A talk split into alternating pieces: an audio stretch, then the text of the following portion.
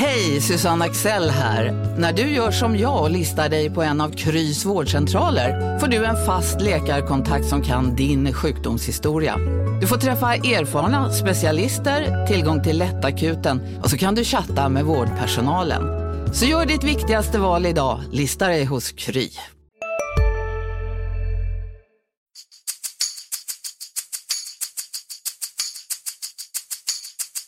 Varit mycket, mycket snack om det här inhoppet. Det är svårt att förbereda sig. Va? Så att, eh, det är mycket känslor som väller över. När jag kommer hem ska vi fixa allt det där.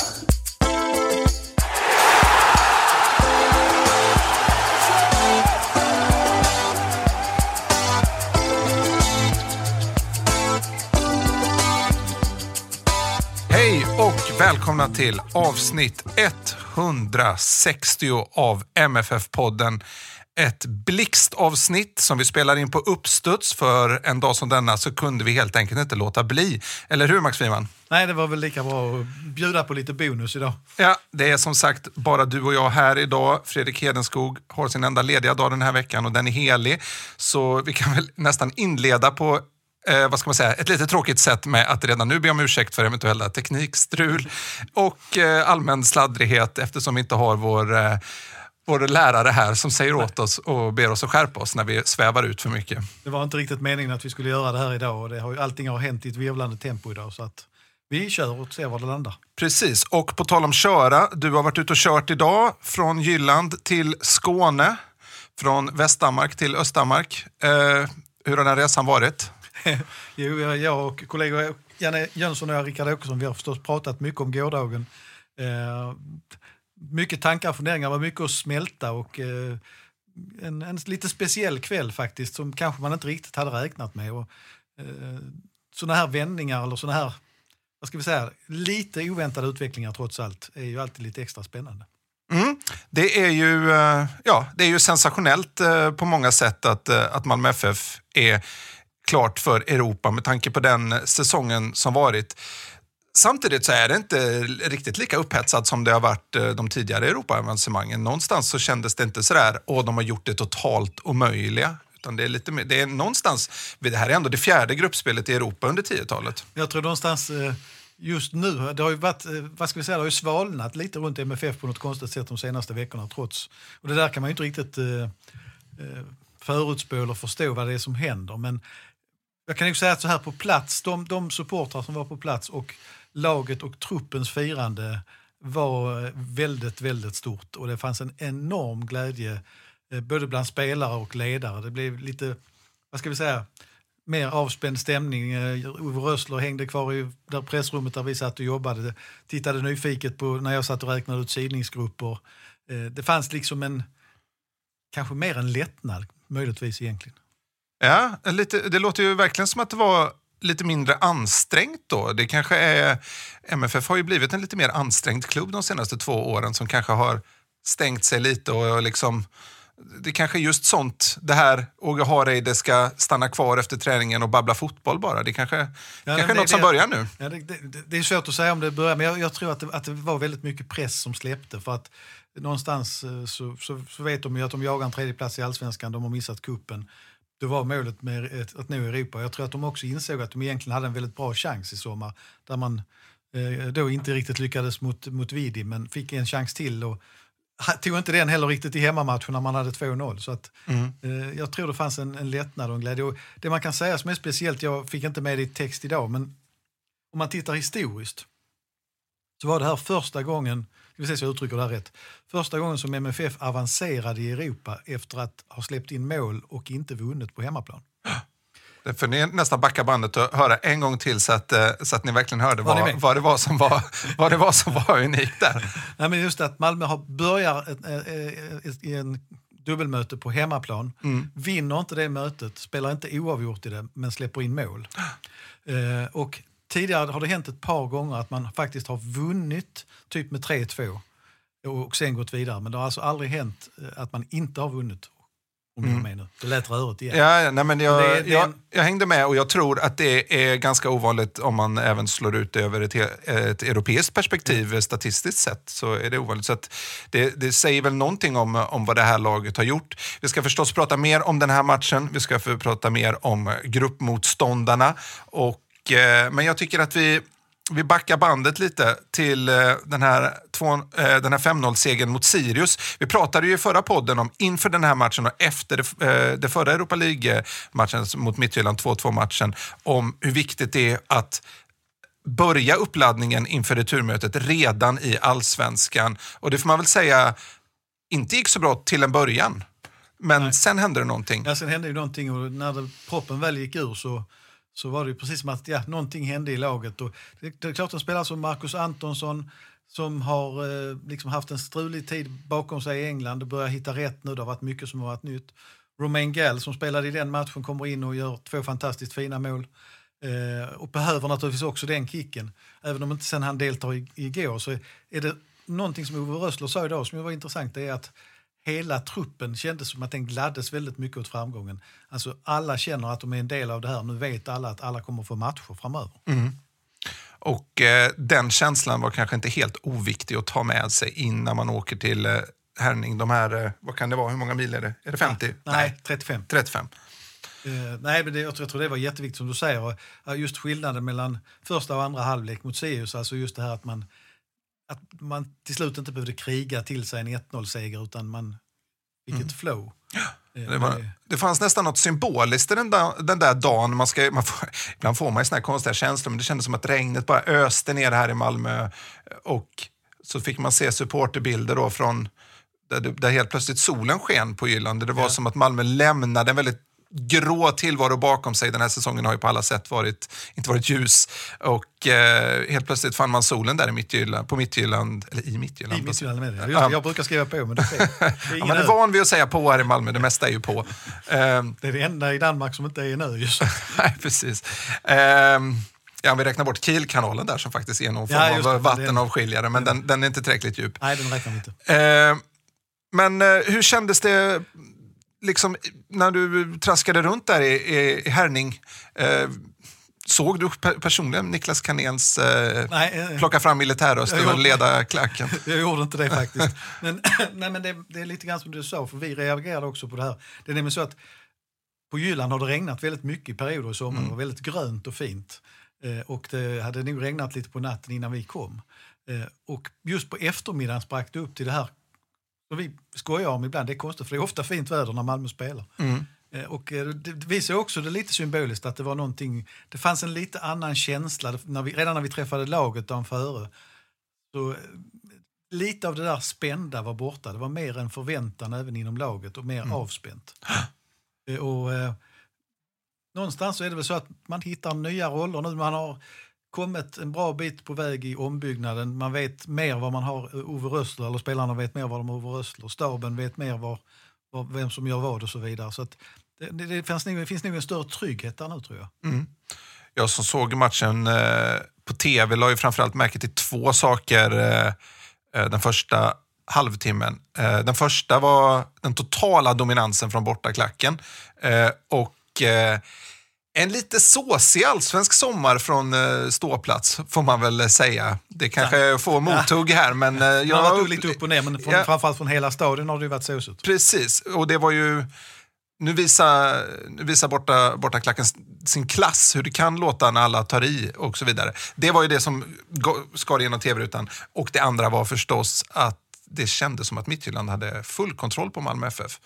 Eh, MFF hade en del boll men kunde inte riktigt göra någonting av den, hade inga avslut och medan Midtjylland kröp allt närmare.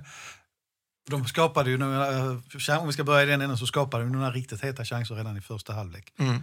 Samtidigt så fick de inte så mycket fasta situationer och eh, fick ju inte, har ju fortsatt ju att inte få utdelning på dem. Mm. Eh, Så att möjligtvis att man kan säga så här, jag tyckte efterhand, det var kanske efter den där första halvtimmen, så började de slå bort lite bollar och de, det precis man började känna att ja, men nu är pressen faktiskt på dem fast att de leder. Mm.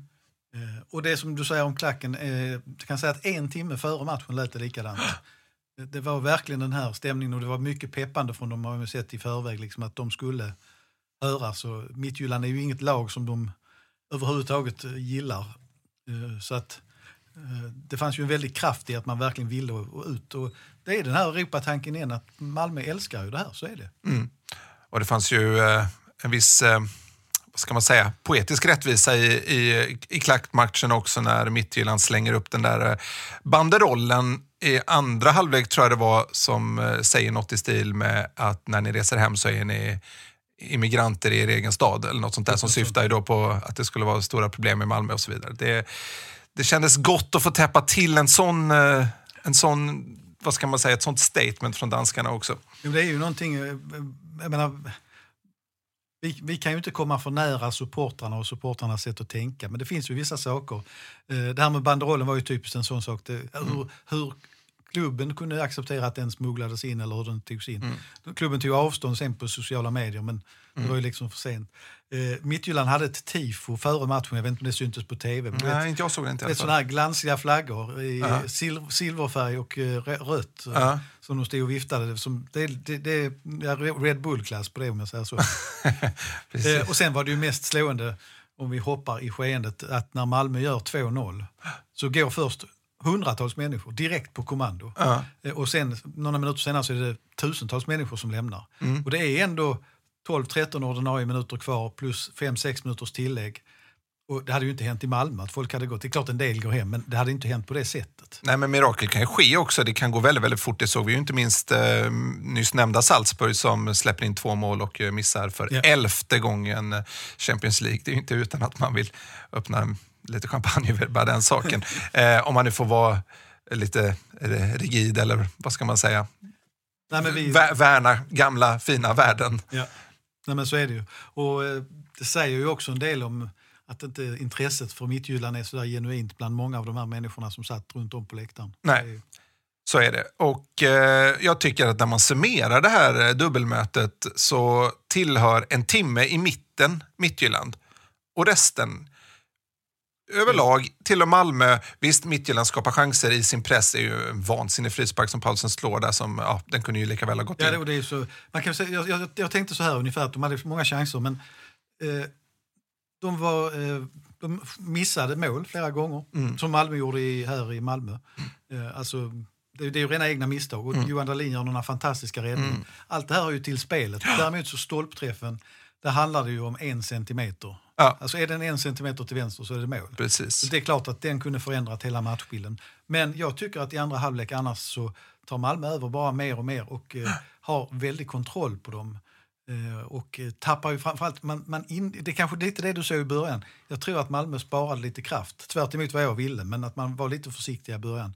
Och dog aldrig i andra halvlek. Nej, men chansmässigt så är det ju inte orätt på något sätt nej, att, nej. att eh, Malmö FF går vidare. Och, eh, är fascinerande hur laget tar sig an den här eh, matchen. Eh, speciellt sett till de, de faktiskt individuella misstag som har varit i de tidigare Europamatcherna. Och det, är, det är full koncentration mot en backlinje som har ändå varit lite ifrågasatt och mm. med all rätta har varit skakig på slutet. Eh, det är inte många misstag de gör i den här matchen. Framför allt inte Rasmus Bengtsson ja, Rasmus som Bengtsson. håller ju är Hysén-klass på honom. Ja, jag skulle säga bättre än Andreas Granqvist om man får lov att säga det här. Ja, ja Andreas Granqvist kanske är den nya nya Glenn Hysén I, i termer av om så här, mittbacksmåttstock. Då. Men eh, gör det oerhört väl och vet precis vilka dueller han ska ta och vilka dueller han inte ska ta. För det är ju inga korta anfallare de har i mitthyllan, Det är över två meter där. Och, eh, vet när han ska ta duellerna och när det är bäst att avvakta och backa och istället gå på en andra boll. För det är bara att inse, man kommer inte vinna alla, allt i luften och knappt något i luften mot honom och då får man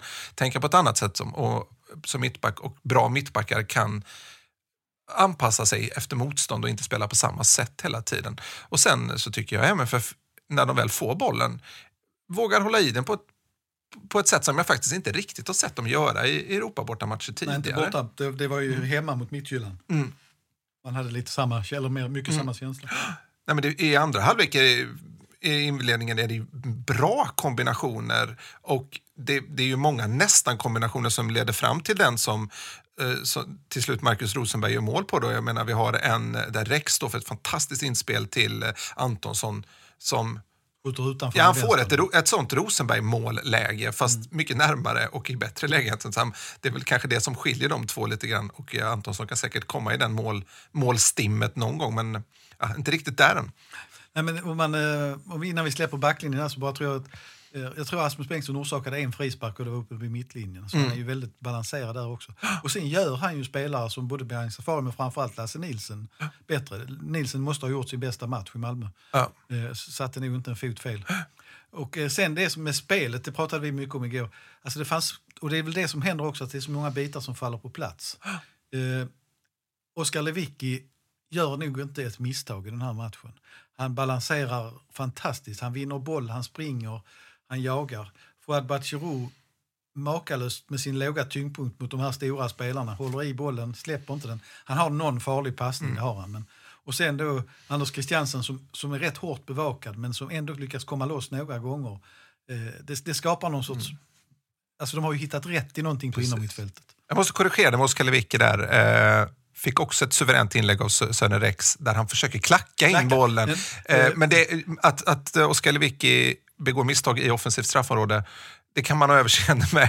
Det är Ja, inte det- riktigt hans gebit. Men det här var ju egentligen bara att ta ner bollen på bröstet och skicka in den. Han, han, han, han kom nog lite konstigt in i situationen och den kom lite snabbt. Jag vet precis vilken du menar, vi diskuterade rätt mycket om den. Det är intressant när man pratar om matchen och chanserna MFF skapar, hur mycket Sören Rex faktiskt ligger bakom. Är ju- Han, han, han är ju personifierar ju någonstans MFF nu och MFF versus MFF då. Absolut. Och det, där har du också allt det här med som faller på plats. För att jag trodde faktiskt att, att uh, Ove Rössler skulle gå tillbaka till Erik Larsson igen i backlinjen, eller i- på wingbacken.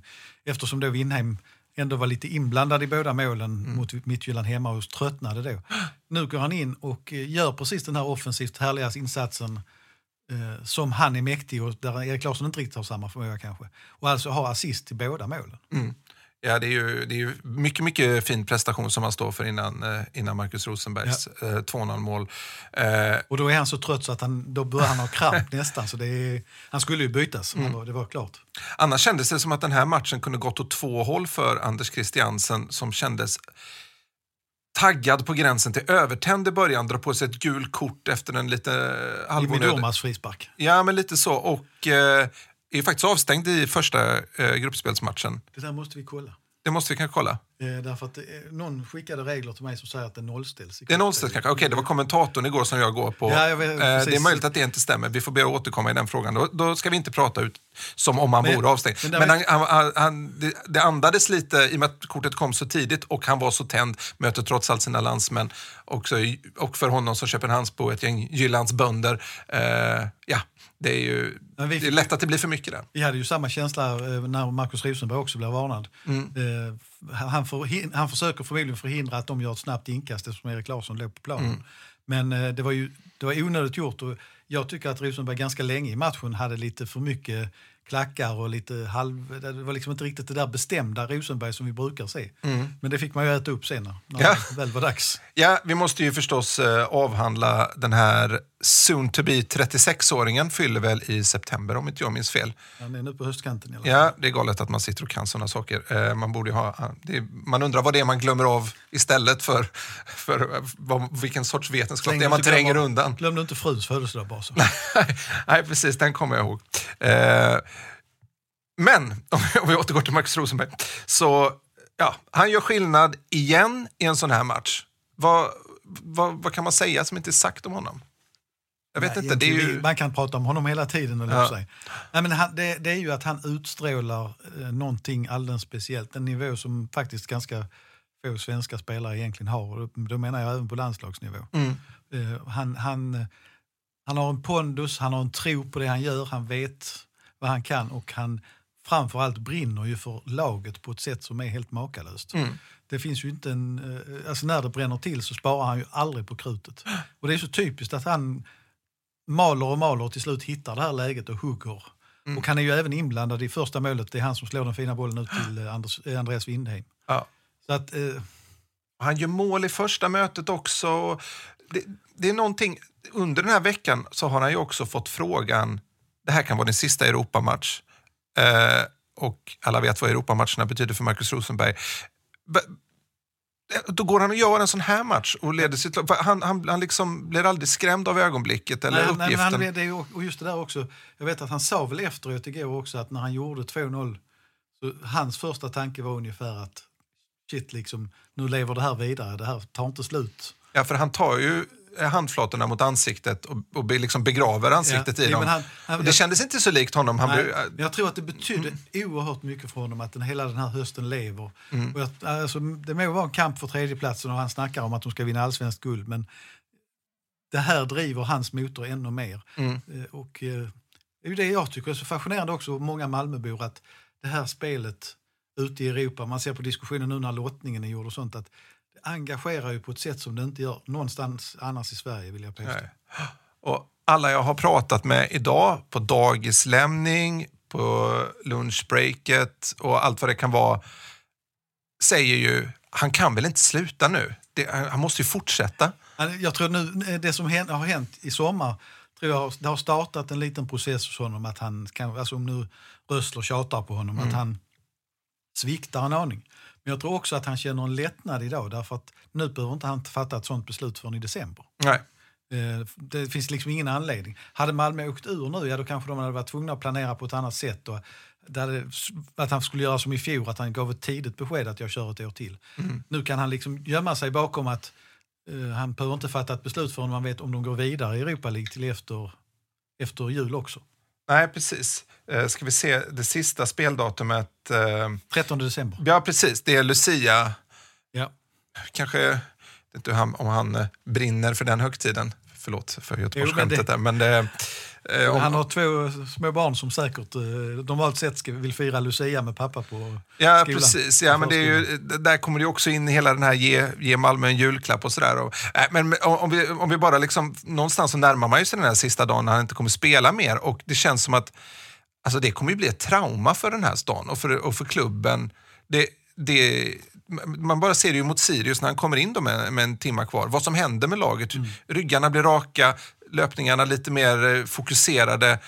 Allting skärps till och skruvas upp och dras åt. Det, det är ju en unik egenskap och du kan värva en spelare som är lika bra som Marcus Rosenberg, i egenskapsmässigt kanske till och med bättre.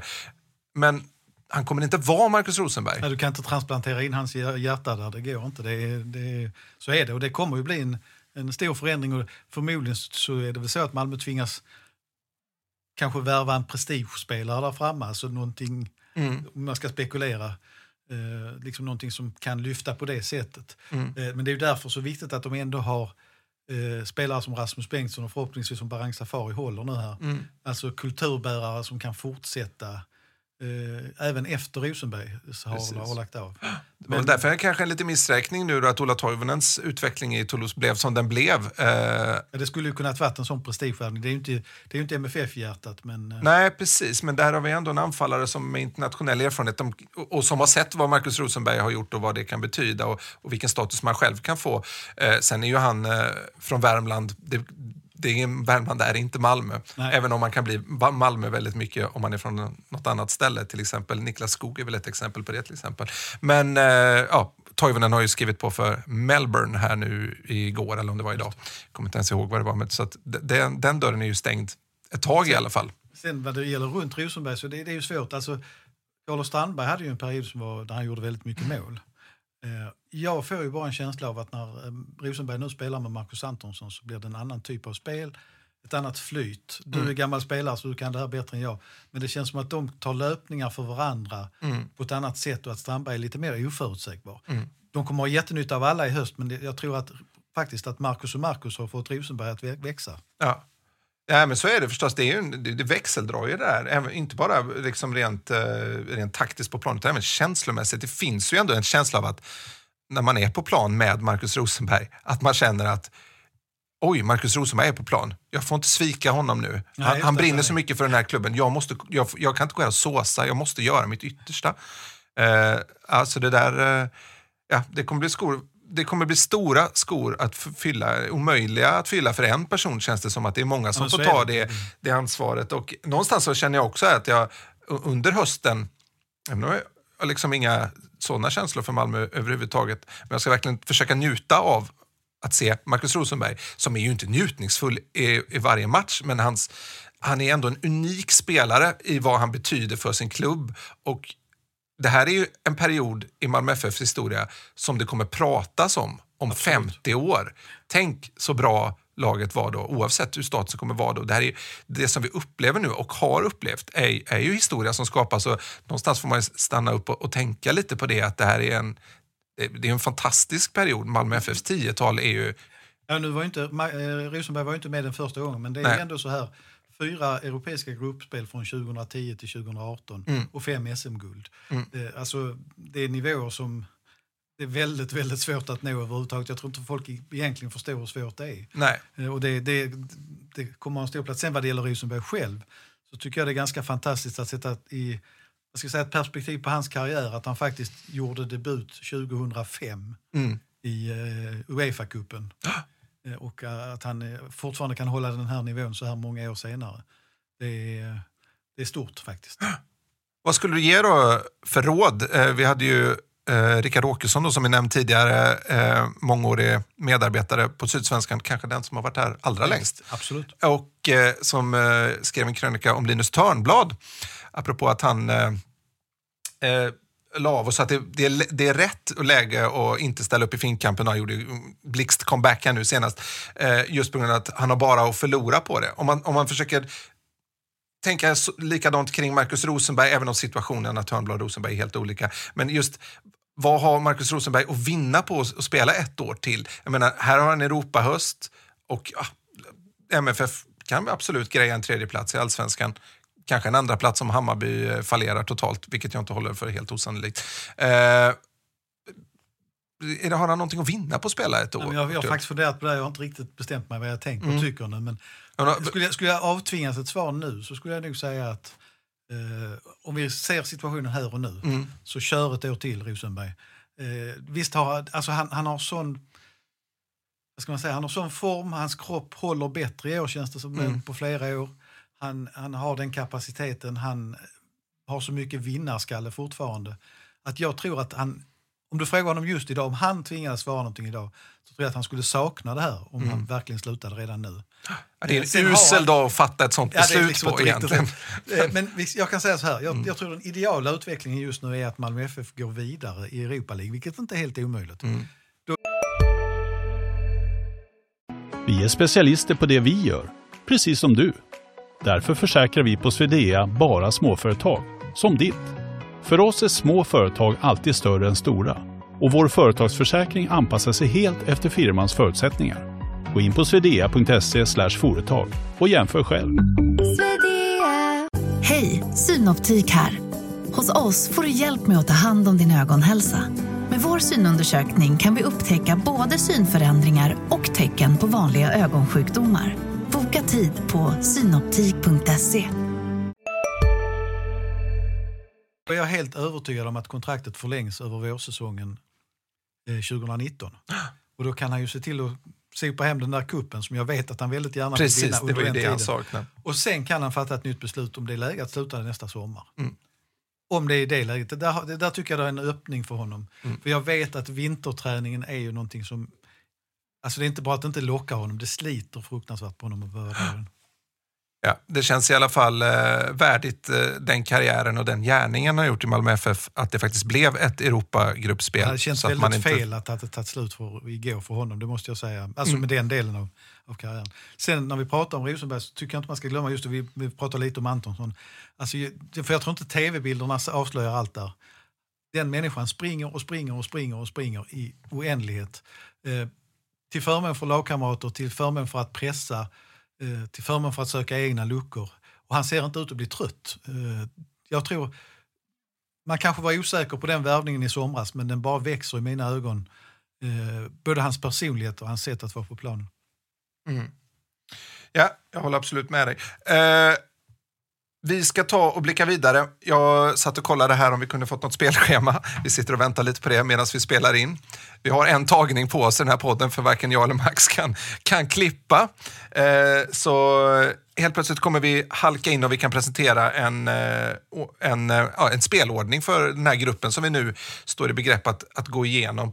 Eh, den har inte kommit än medan vi spelar in. Men vi har ju motståndare klara i alla fall. Lottades här för några timmar sedan.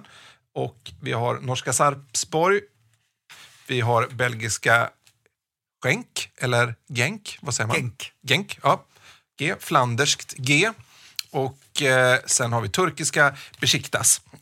Eh, hur tycker du vi börjar när vi ska prata om dem? Vad, vad, eller kanske till att börja med, spontan kommentar om, om ja, gruppen? Generellt så eh, var väl reaktionen på oss som satt och, och följde lottningen ner på, på stadion för att sedan prata med Ove Rössler att eh, det, här, det här är en riktigt, riktigt bra lottning.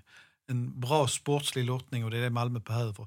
Vi har sett två av de här showåren med Champions League. Mm. Där Malmö vinner en match varje år, det ska vi inte glömma. De är faktiskt första året rätt nära att kunna gå vidare. Men eh, det är ändå, det här kan de tävla. De kan sluta på noll poäng, men de kan också gå vidare precis med Östersund. Mm. Här finns möjligheter i princip i varje match. Spontant säger jag väl att det är väl besiktas borta som man kan tycka är jobbig, men annars är det ju inte några omöjliga uppgifter. Och Nej, men... Generellt om man ska säga också bara att i och med att du har två matcher inom köravstånd i princip så kommer det bli stora möjligheter för supportrar. MFF kommer ju sälja slut på alla biljetter de kan komma över. Och även Istanbul är ju relativt nåbart med flyg. Ja, oja, det är ju med rätt mycket förbindelser. Så går skapligt fort att ta sig dit också. Så att det finns väl, alltså visst, det är klart det hade varit roligt att ha ett Chelsea eller Arsenal.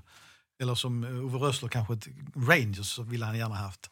Men, men, eh, ja, för, alltså för i ha, skotska lag paketerar man ju det här eh, kul publikmässigt, resmässigt och sportsligt överkomligt. Ja, och han, det, han tyckte också liksom det här, det, det är ändå de här kända arenorna, de stora lagen. Det är kul för supportrar att komma dit och allt mm. det här. Men eh, bortsett från det här med att han inte fick något brittiskt lag, om jag uttrycker det så, mm. så var han ju också väldigt nöjd sportsligt och han ser ju möjligheter här och det är ju det det blir ju en morot redan från imorgon eller från idag för hela truppen. Att mm. Det finns något väldigt, väldigt spännande att jobba mot. Ja, precis.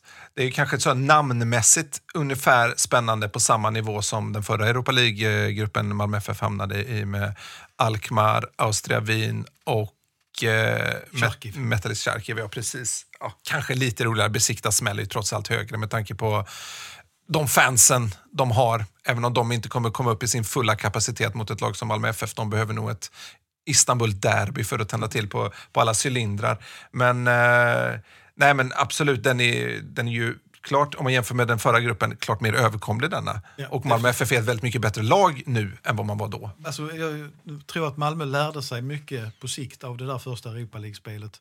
Eh, det var ju så, egentligen så här, man gjorde ju väldigt bra kvalmatcher det året men var egentligen rätt så platta i slutspelet beroende på, jag tror att, att Rickard Norling ärligt talat var alldeles för naiv mm. och skickade fram för mycket folk och chansade för mycket framåt istället för att eh, stänga igen och eh, försöka värna om de poäng man faktiskt hade när man började. Mm.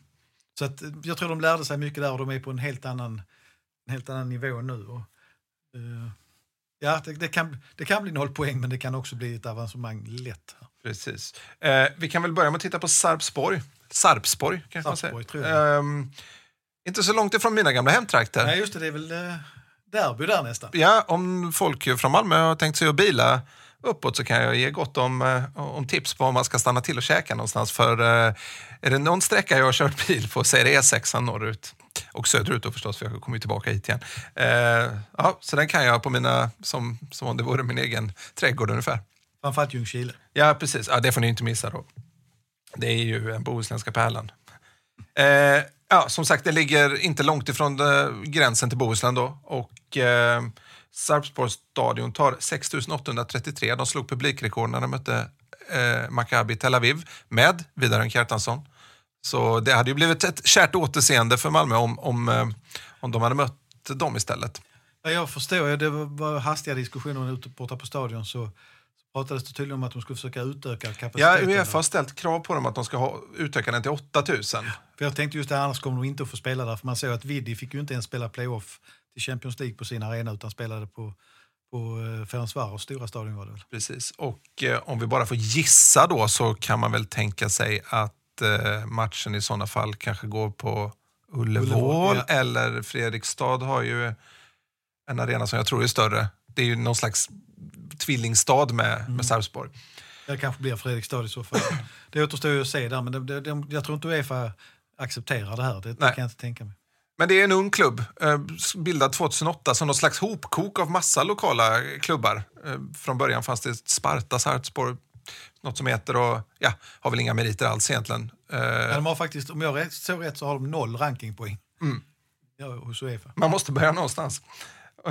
Så här, men det är ju det är någon slags, eh, vad ska man säga, har vi någon svensk motsvarighet till ett lag från ingenstans? Skulle det vara, kunna vara Trelleborg när de tog sig och spelade mot Blackburn? Det kan, det kan vara ett sånt exempel. Ja. De, Ja, om man hittar en sån eh, motsvarighet till, eh, till Sarpsborg. Om man nu nödvändigtvis måste göra det. De ligger åt, åtta i ligan just nu. Sexa- sexa, tror jag. Det, det imponerar inte så här vansinnigt mycket. Nej, och det, det är klart, nu kan jag inte på rak arm vilka de slog ut hela vägen i Europa League. De börjar, de börjar med ett isländskt lag och sen var det Sankt Gallen från Schweiz. Och så var det, jag vet inte om det var något emellan där också. Ja, jag har tappat det lite nu, men det var Maccabi Tel Aviv då i alla fall på slutet. Ja, och jag tror att eh, för oss som är äldre så kanske de här israeliska lagen smäller lite högre. Att de, en gång i tiden var de ganska bra, men Mm. jag tror man, eh, jag, jag har inte kollat det på något sätt, men idag är de nog inte så vassa, om jag ska uttrycka det så som det var en gång i tiden. Nej. Eh, Så att det är inte några dundermeriter eh, de har med sig vidare. Även om det är en jätteskräll och det är jättebra gjort av dem. Mm. Så eh, är det trots allt... Kan du slå danska mästarna så kan du slå norska ligasexan. Det kan vi väl komma överens om. Oh ja. Nej, det här är ju en match som Malmö, det här är ett möte som MFF ska ha med sig åtminstone fyra poäng ifrån. Absolut. Om man ser det som ett dubbelmöte då. Eh, sen så kommer väl det laget som Malmö FF kommer, i alla fall på förhand när man synar gruppen, kommer göra upp om en plats med. Och det är väl KRC Genk. Ja, Gen- Genk är det som... Jag ska förklara sen varför. Jag tror, jag tror att det heter Ja, men, men dä- däremot skämt säger man väl med någon så. Det slags... gör man nog, ja. Ja, och de två klubbarna ska ju inte blandas ihop. Det, det med T på slutet har MFF eh, skeppat iväg eh, Erik Johansson till. Och Hämtat hem Magnus Eriksson från. hämtat hem Magnus Eriksson ifrån. Och både sålt och hämtat hem Anders Christiansen ifrån. Just det. Så där har ju MFF-kopplingarna är ju kopplingarna starka, men till, till Genk då är de inte alls eh, speciellt starka. Det är ytterst förvirrande. Jag tror att de har samma rankingpoäng i Europa, de här två, Genk och, och Rent också. Ja, precis. Och de kom väl typ fyra och femma i ligan förra året, så det ska ju vara oerhört så. Eh, I Flandern kommer de ifrån. 65 000 invånare i, i Genk. De spelar på en arena som tar 21 500 Europaspel, alltså precis nästan exakt som här i Malmö. Dock fyller de inte sin stadion speciellt ofta. Nej, det kan jag tänka Inte mig. riktigt samma drag kring fotbollen där, delvis för att det är en mindre stad antar jag. Eh, vunnit belgiska ligan tre gånger. Nu rabblar jag ju Wikipedia-fakta här, men det, det kan, kan ni slippa söka det i alla fall.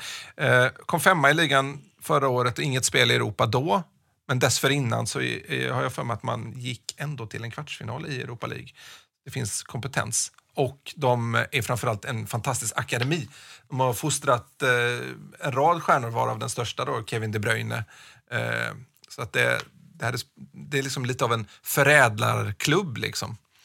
Eh, så kan man väl sammanfatta den li, lite snabbt. Och ska man säga, för mig känns det lite som att belgiska ligan, det är ändå Anderlecht som har varit det dominerande Mm. laget väldigt mycket där. Det känns, den är ju inte lika stark som de andra ligorna runt omkring. Nej. Så det känns ju som ett, ett, ett, ett återigen, även om det är en penningstark klubb på en annan nivå än MFF, att det är ett överkomligt motstånd. Däremot att jag pratar så mycket om Genk, det beror på att för ett antal år sedan, ganska många år sedan, så tillbringade jag mer än en vecka i denna stad. Och det var inget, En av de få, inte så- få svenskar som har gjort det. det var inte så jättekul. Det var så att Sverige spelade EM-slutspel i volleyboll Ja. med stor framgång faktiskt. Och, eh, vi var eh, nere och bevakade det. Och, eh, stan gjorde väl inte det där starka intrycket kan jag säga. Dessutom lyckades vi bo på ett hotell som vi snabbt döp- döpte till Fawlty Towers för det var kaos. Eh, Men det var helt nära att besöka spelare. Vi hann hälsa på Robert Prytz och Roger Ljung där nere. Vi var, träffade Martin Dahlin när han spelade i Mönchengladbach. Ni hör att det är ett antal år sedan. Ja, just det. Det är ett område är ju där inte så långt Nej, det är väldigt nära till de här andra lagen. Och för supportrar är det ju väldigt lätt att ta sig ner naturligtvis. Men som sagt, det är ingen... och jag- Den här, just när du säger det här med publiken, jag tror inte att det är en stor idrottsstad på det sättet. Liksom. Det är en, en ganska grå stad. Mm. Eh, som väl ändå har någon starka finansiärer som har skapat en bra fotbollsklubb. Precis. De har ju sålt spelare för väldigt mycket pengar och de försörjer sig väl på det sättet framför allt. Eh, gjorde ju slarvsylt av Bröndby här i playoffet, vann stort hemma och det säger väl någonting om kapaciteten. Om man får säga någonting som, som Malmö verkligen kan dra nytta av så är det ju att publiken på stadion ska se den matchen som någon slags playoff-match och verkligen uppbringa den här häxkittelstämningen. För, för hemmamötet med, med Genk, det kommer bli avgörande och där tror jag publiken kan spela en stor roll. Och de här resultaten mot Bröndby visar ju också att det, det, när vi pratar om möjligheter så är det ju fortfarande den nivån att det är inte så att Malmö är favoriter här. Det är Nej. inte det det handlar om. Men samtidigt så, eh, jag har inte exakt koll på danska ligatabellen men jag tror Bröndby har inte gjort någon jättestart i ligan eh, vad jag vet. Så att eh, det, det är, ja, de röster man hörde igår, eftersom vi var i Danmark, så kändes det inte som det var någon större överraskning att Bröndby inte klarade av det. Nej. Eh, 4-3-3-modell brukar de spela med, med två defensiva mittfältare. Eh, vi ska ju säga det om de här lagen. Vi har kastat oss eh, in i eh, att börja sätta, sätta sig in i dem. Vi har inte hunnit lägga ner någon, någon längre period på det här. Det kommer vi givetvis göra. Kunna ge mer djuplodande... Man kan säga Ove Rössler, här, när vi pratade med honom så var Genk var det laget han hade minst kunskap om också. Alltså det, Precis. Då är, vi är i gott sällskap helt enkelt. Typ vi, så. kommer, vi kommer förstås nörda ner oss i det här vad det lider och kunna komma ge mycket djupare analyser av, av MFFs motståndare. Men eh, en snabb överblick eh, Eftersom- tycker vi duger en dag som denna. Eftersom det visar sig att Rösslers frus familj kommer från Sarpsborg så hade han bra koll på dem. Ja, det är ju, det är ju fascinerande. det, Han har ju alltså norsk hustru. För ja, precis. Vilket sammanträffande egentligen. Osannolikt. Och sen, det sista laget, det häftigaste laget, Besiktas då, kommer från den europeiska delen av eh, Istanbul. Det är väl av de kända klubbarna är det väl framför, är det Fenerbahce som är från den asiatiska och Galatasaray från den europeiska också. Och så Kasim Pasa från den europeiska också som ja, väl Andreas Isaksson spelade för ett tag. Eh, turkisk mästare 15 gånger, kvartsfinal i Champions League och två kvartsfinaler i Europa League varav den senaste 16-17. Uh, förra säsongen fyra i ligan. De vann dock sin grupp i Champions League före Porto, Leipzig och Monaco. Eh, så det är ju inget skitgäng. Nej, det är klart att det är ett bra lag och att de är stora favoriter mot, mot Malmö. Men eh, vad jag har förstått också så är det väl lite ålderstiget lag. Ja, de har en väldigt hög medelålder, framförallt i, i backlinjen. Och den mest kända mittbacken är ju förstås Pepe, den här omtalade portugisen som spelar fult och filmar på ett eh, ja, vidrigt sätt. En effektsökare av rang. Ja. Och där är det väl så att man ska säga att kan, skulle Malmö kunna knipa en poäng hemma mot dem så är det väl det som är meriten. Det är klart att har man kunnat spela hyfsat jämnt mot, mot lag som Juventus och Atletico Madrid på hemmaplan så är det klart, en bra dag så kan det ju gå. Eh, och det handlar ju också då ska man säga väldigt mycket om hur laget utvecklas. Och jag vet inte hur man ska tänka nu, nu har vi inte sett spelarna men det är kanske bra att inte få besiktigas i första matchen här utan att man får ytterligare tid att jobba ihop sig. Precis, precis. Och eh, nu förstår jag att alla, alla himmelsblå vill väl förstås ha, har väl framförallt seger som eh, det främsta målet med alla matcher. Men eh, att spela en fotbollsmatch på Istanbul kommer ju bli, i Istanbul kommer ju bli, förstås bli någonting att se tillbaka på när, när karriären är över och ja, när eh, försäsongen är som tråkigast att tänka har, tillbaka eh, på. Malmö har ju faktiskt mött Besiktas ett par gånger i Europasammanhang. Förlorade 2005 väldigt klart om jag minns rätt. Mm. Eh, Men någonstans runt 1990 slog man faktiskt ut dem i en, en cup, i cupspel. Ja. Nej, men så det här är ju ett... Det är ju inget okänt gäng. Eh, vad ska man säga? De eh, offensivt fotboll, lite klassiskt eh, turkiskt kan man väl säga. Fysiskt hårt, men kanske inte de bästa på att ta motgång. Nej, det är väl där ofta att Ja, det gäller att skapa misstämning. precis. Vilket eh, inte minst eh, tyskarna i Bayern München utnyttjade i åttondelsfinalen. MFF är ju på inget sätt Bayern München, men eh, eh, då åkte de ut med buller och bång liksom, och, och släppte in drösvis med mål. Så att det, det är kanske inte det mest disciplinerade motståndet alla gånger, om man kan rucka dem så att säga.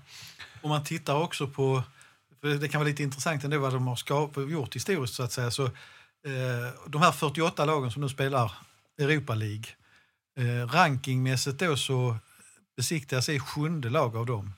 Genk är 20 och Sarpsborg är alltså 48 och sista. Mm. Nu är jag inte riktigt säker, MFF ligger 31-32 någonstans. Mm. Så att det, är inte, det, är inte, det kunde ju som sagt varit en helt annan typ av lottning. Mm. Dessutom är det ju så att, vilket inte är oväsentligt, Malmö slipper besvärliga resor.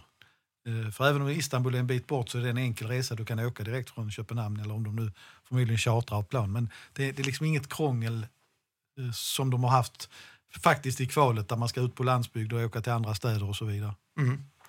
Eh, nu ser jag här att eh, eh, en konkurrent till oss, eh, jobbar på en konkurrerande tidning i alla fall, Jakob eh, Kjeldén, har eh, twittrat att eh, Sarpsborg har lagt ut eh, spelschemat på sin hemsida och eh, därmed tagit ut vad som eh, borde bli, vara spelschemat för eh, för, för MFF då helt enkelt också, det går ju lätt att, att dra de slutsatserna med tanke på hur de andra spelar då. Eh, vilket innebär att Malmö FF börjar då mot Genk borta den 20 september, har besiktas hemma den 4 oktober, Sarpsborg borta den 25 oktober, Sarpsborg hemma den eh, 8 november, Genk hemma 29 november och besiktas borta i sista omgången den 13 december. Okej, och då, för då har man gjort en liten vändning därför att det där med att för två hemmamatcher i rad brukar komma lite tidigare. Men det, det är väl förmodligen för att man ska få ihop det här med att Sarpsborg också avslutar borta misstänker jag. Det. Ja, precis. De har Genk borta i sista omgången. Eh, Du får dra det en gång till, det här är så viktig information. Så att, Ja, eh, MFF inledde borta mot Genk, fortsätter med hemmamatch mot Besiktas, därefter Sarpsborg borta, därefter Sarpsborg hemma, Genk hemma och Besiktas borta. Avslutar man. Det känns som, spontant som en ganska bra lottning tycker jag. jag tycker den känns rätt så hyfsad. Det jag skulle vilja ändra på spontant när jag tänker på det, är att det hade varit bättre att få besiktas hemma tidigt. Eller förlåt, hemma sent. När de kanske redan är klara. Eh, Det där kan ju vara ibland eh, att- att man kan dra lite nytta av. Men eh, eh, samtidigt så... Eh, en poäng borta mot Genk och ett, eh, ett oavgjort mot, mot besiktas hemma så har du plötsligt liksom ett jättemomentum som Ove Rössler hade sagt. Och väldigt, väldigt viktigt för MFF att inte gräva ner sig om det skulle bli så att man står på noll poäng efter två omgångar. Nej. För dubbelmötet med Sarpsborg kan innebära sex poäng och med sex poäng tar man sen emot eh, Genk hemma i, i näst sista omgången. I en match som troligtvis kan bli helt avgörande. där, där, där tycker jag du pekar, för du sa ju själv att det var som playoff. Mm. Där har du ju det här att Malmö faktiskt börjar borta den här gången. Även om vi inte har dubbelmål. Ja, jo, bortamål kan vara avgörande om det blir samma poäng. Men generellt ändå att, att man Mm. har den avgörande matchen mot Genk. Man vet precis vad som krävs Mm. i den matchen på hemmaplan. Eh, Det kan ju vara ett läge där det räcker med oavgjort eller man måste vinna med 2-0. Man har förutsättningarna klart för sig. Eh, Känns som en väldigt bra lottning.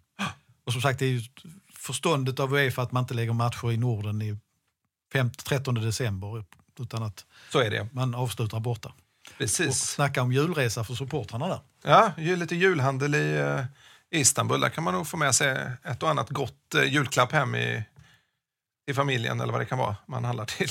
Eh, och eh, ja, vi får väl reservera oss för att eh, Jakob Kjelldén möjligtvis har, eh, har helt fel här. Men då får ni skicka era klagomål till Kvällsposten. Vi hinner inte i flygande fläng in på Sarpsborgs hemsida också utan vi får lita på det. Precis, Nej, men vi skyller allt på Kvällsposten i sådana fall. Eh, det är nog Jakob helt okej med. Eh, vi kan väl eh, lämna gruppen så länge och snabbt röra oss, vrida kontrasten på max och ta oss till eh, Grimsta eh, på söndag. Och vi behöver väl inte grotta ner oss i vad för eh, spelsystem Brommapojkarna kommer ställa upp med, men vi kan väl tänka någonstans kring hur MFF resonerar. Ja, vi satt faktiskt och pratade rätt mycket i bilen och tror Mm. rätt, så, rätt så övertygade om att det blir en uppställning lik den mot Sirius. Mm.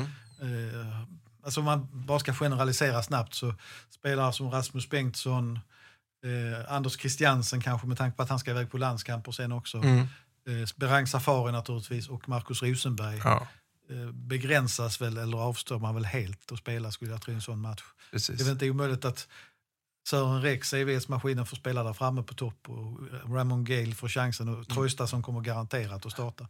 precis. Och Frans Brorsson kanske i backlinjen. Så att Kan Hugo Andersson få en chans? kan vara så. Vi diskuterar det också. Det beror på hur man placerar Oskar Lewicki egentligen. Mm.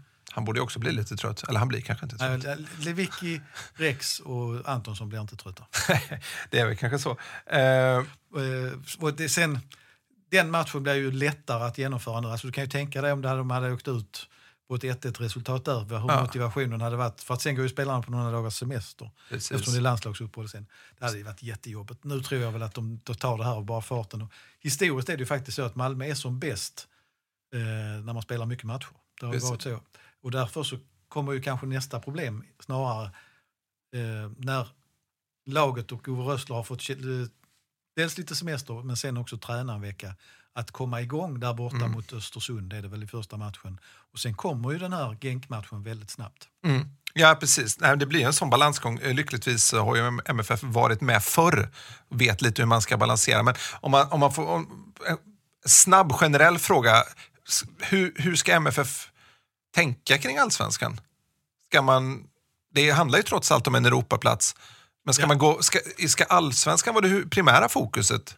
Ja, nu, nu svänger jag ju här. Mm.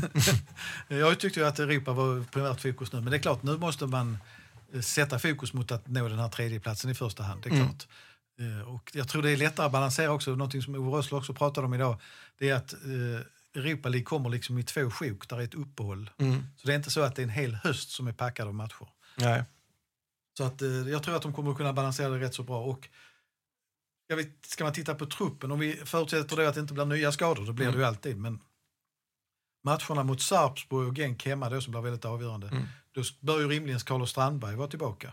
Och kanske, kanske, kanske möjligtvis då även Guillermo Molins har börjat röra på sig så att man har mer krafter att plocka på, på den offensiva delen. Det här är ju framförallt en bra eh, chans för Guillermo Målins. Nu tror jag ju att MFF kommer ta sitt starkaste lag i Europamatcherna. Absolut. Och eh, en förträfflig eh, tillfälle för Molins att faktiskt spela in sig i allsvenskan och hitta formen där. För han kommer ju, såvida han är, är frisk så kommer han ju få sina chanser. Absolut, det, nu blir det ju speltid åt alla. För att han, det, det kommer, Rössler kommer inte att tokrotera, men han kommer ju rotera en del. Det kommer han att göra. Det blir också spännande att se om... eh, ska jag bara säga att fortfarande är jag inte alls övertygad om att Molins verkligen är redo nu här snart. Nej, precis. Men om det skulle vara så att, att han verkligen blir det så finns det ju andra möjligheter nu. Det får vi se. Eh, också se om Anders Christiansen lyckas med ett eh, danskt fyrtrick eh, genom att på sju dagar lyckas med att göra mål i allsvenskan, bli uttagen i landslaget, skjuta sitt lag till Europa League och bli pappa. Ja, vi, vet inte nu om det har kommit, men det, Det är inte långt borta. Det är på tilläggstid där om man säger så. Lyckas man med den bedriften på en vecka, då är, det, då är man värd en, en extra faxe, kanske Kon- då förstås inte. Eh, han eh, kan säga att han strålade faktiskt igår. Det, det, det strålar runt honom på alla sätt och vis. Han var har för- ju haft ett mål ganska länge och pratat ganska mycket om att han vill visa för danskarna vad svensk fotboll är och vad Malmö FF är och vad, och vad som åstadkommits på det här sidan sundet. Och det har han väl någonstans uppnått nu med sin landslagsuttagning och att han täpper till mitthyllan. Eh, Och, eh, han var föremål för stor uppvaktning från danska journalister kan jag säga. Mm. Du, innan vi släpper Europa League, vi vi måste bara reflektera över en sak till som jag tyckte var lite roligt. Eh, i, I samband med lottningen. Det är ju så att Uefa har ju en del, vad ska vi säga, kanske förnuftiga regler och en del mer tveksamma. Men lag från samma land får inte hamna i samma grupp. Nej. Och lag från Ryssland och Ukraina får inte hamna i samma grupp. Och jag tycker det är lite absurt för då, då ska de väl inte vara med alls. Nej. Men en sak som man inte har några regler för, trots att man var väldigt tveksam till det från början eh, och det fattades ett särskilt beslut, det är det faktum att Red Bull kommer att möta Red Bull. Precis. Eh, Och den, eh, det kan man, man kan ifrågasätta de föreningarna, men framförallt skulle jag vilja ifrågasätta om de kommer i ett läge där de, det, ena laget är gynnat av att vinna och det andra inte har, spelar någon roll. Nej, för relationerna där mellan klubbarna är ju dokumenterat. Ja. eh, De är ju dokumenterat inflätade i varandra.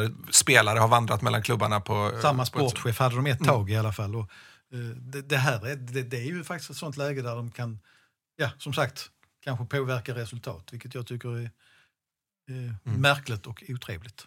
Och som vanligt har eh, Uefa inte varit redo för den här situationen riktigt och har någon bemöta på.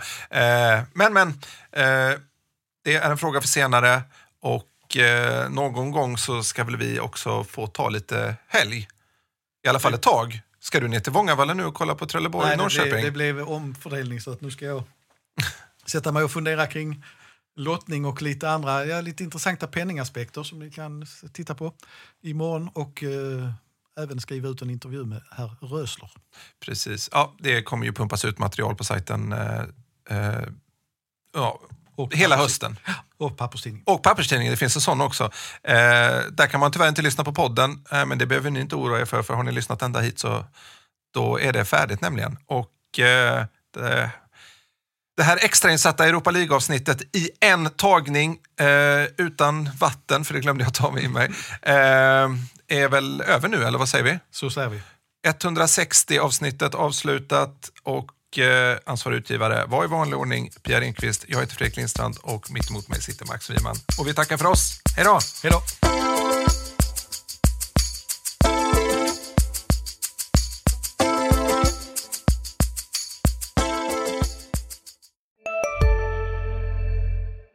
Redo för sportlovets bästa deal? Ta med familjen och njut av en Big Mac, McFeast eller Cooper Cheese och Company plus en valfri Happy Meal för bara 100 kronor. Happy Sportlovs deal, bara på McDonalds. ska några små tassar flytta in hos dig. Hos Trygg Hansa får din valp eller kattunge 25% rabatt på försäkringen första året. Läs mer och teckna djurförsäkringen på trygghansa.se. Trygg Hansa, trygghet för livet.